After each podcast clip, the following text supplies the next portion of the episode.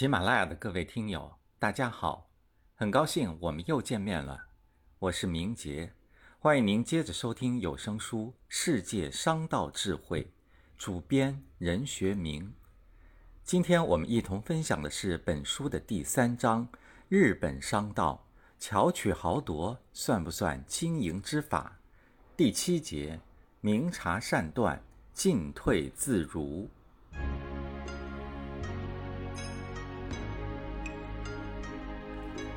面临多变的时代，商人需要对变化保持警觉，而且有效驾驭，能够依据外部环境的变化，特别是市场和竞争对手的变化，而相机应变，调整自己的战略战术，知道及时抽身之道，这才是高明的商人。日产和丰田是日本汽车制造商中曾经竞争多年的对手。丰田凭借其强大的销售网和灵活高效的批量生产体系，曾一度使日产备受压力，大有被挤垮的危险。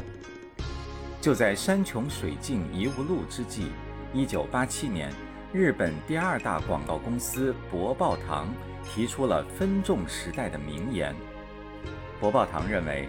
日本的消费潮流已从单一的大批量的大众式消费转变为多样化、个性化的分众式消费。根据某一消费层次和年龄层次设计的商品，今后在市场上将唱主角。正是博报堂这一观潮结论，使得日产茅塞顿开。看来，与其继续与丰田硬拼产量和销售量，不如顺应潮流，另谋出路，改为有针对性的生产分众式商品。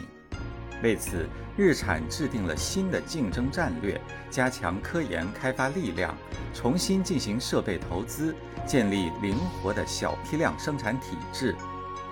上世纪八十年代末，日产推出新型豪华轿车西马。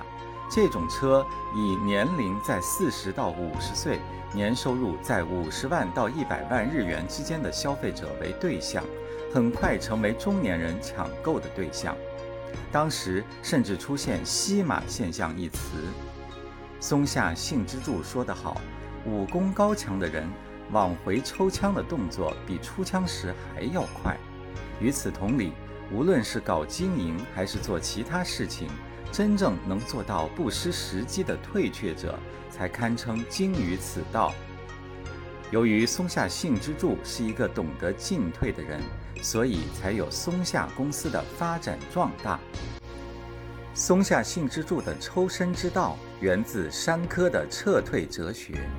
山科是万代公司的会长，跟松下幸之助很熟，他的撤退哲学以及万代公司的商业经验。为了成功，撤退也有必要。松下幸之助对之知之甚详。松下幸之助十分同意山科的撤退哲学。他自己的经营史上就有过数次的撤退。二战以后不久，松下接手了一家濒临倒闭的缝纫机公司。起初，他觉得有办法起死回生，但由于不擅长此方面的业务。而且竞争对手林立，自感无法抗衡，便立即退了出来。当然，费了一番功夫以后退出来，财力、物力、人力都会有些损失，但总比继续毫无希望地撑下去来得划算。松下的撤退最为惊天动地的，要算从大型电脑领域的撤退，那是一九六四年的事情。此前，松下已经在大型电脑的制造方面投注了十几亿日元的资金，并且已经研制出了样机，达到了实用化的程度。可是，松下却居然从这一领域退了出来。当时的情形是，小小的日本有包括松下的七家公司在从事大型电脑的科研开发，而市场却远不那么乐观。继续下去，势必形成恶性竞争的局面。与其恶性竞争而两败俱伤，还是毅然决然地早些退出来为好。后来的事实证明，松下的这步棋走得很是正确。直到今天，家用小型电脑长足发展了，唯独大型电脑却比较冷清。一九二五年，松下幸之助到东京办事处巡视时，发现装置在收音机里的电子管非常畅销。松下希望尽快能在大阪发售这种装置的收音机，因此当场就指令和电子管制造厂交涉。结果发现那家工厂规模很小，资金也不雄厚，生产根本赶不上订货。就当场先付出价款三千日元购买一千个。回到大阪，松下就和电子管的批发商接触。当时因为来货很少，大家都急着赶快订货。这种情形大概持续了五六个月，而松下电器也因此多了一万多日元的收益。这在当时已是一笔不小的款子。后来制造电子管的厂家慢慢多了起来。各种厂牌渐渐出现，价格自然也逐渐便宜。松下意识到，照这样下去，松下电器可能增加的利润必然会很有限。虽说目前还能保持一定的利润和销路，但情况已经有所变化，和前一阵子已经大不相同。因此，先见之明是很重要的，重点在于如何掌握演变的趋势。做生意不能不注意情况的变化，必须要有应变的手段，这就是让松下萌生撤手念头的理由。况且已经赚取了一万多日元的利润，也应该是收手的时候了，再贪心就不大好。松下于是就从这个还没有创造可观利益的电子管贩卖事业上撤资了。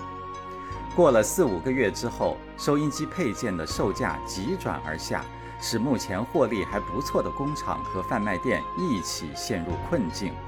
松下电器因为收手的快，因此并没有受到任何损失。由此可以看出，凡事都必须适可而止，否则反受其害，物极必反。还有的人可能掉进陷阱，或见别人掉进陷阱多了，便看见前面的路处处都是陷阱。是进是退，关键在于分析大局，把握时机。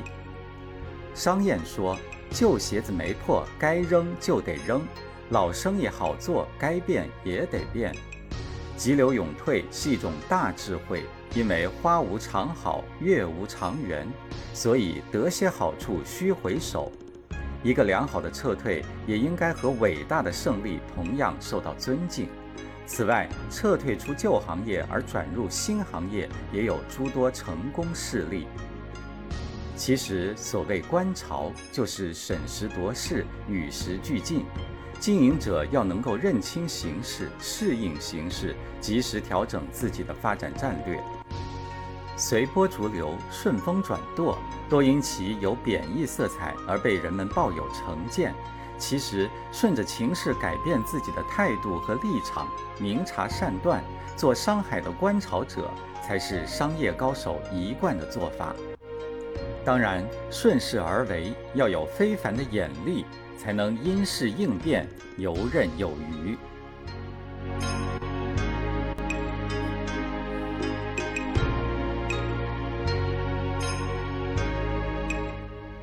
喜马拉雅的各位听友。刚才您收听的是有声书《世界商道智慧》，日本商道巧取豪夺算不算经营之法？主编任学明，播讲明杰，感谢您的陪伴，我们下期再见。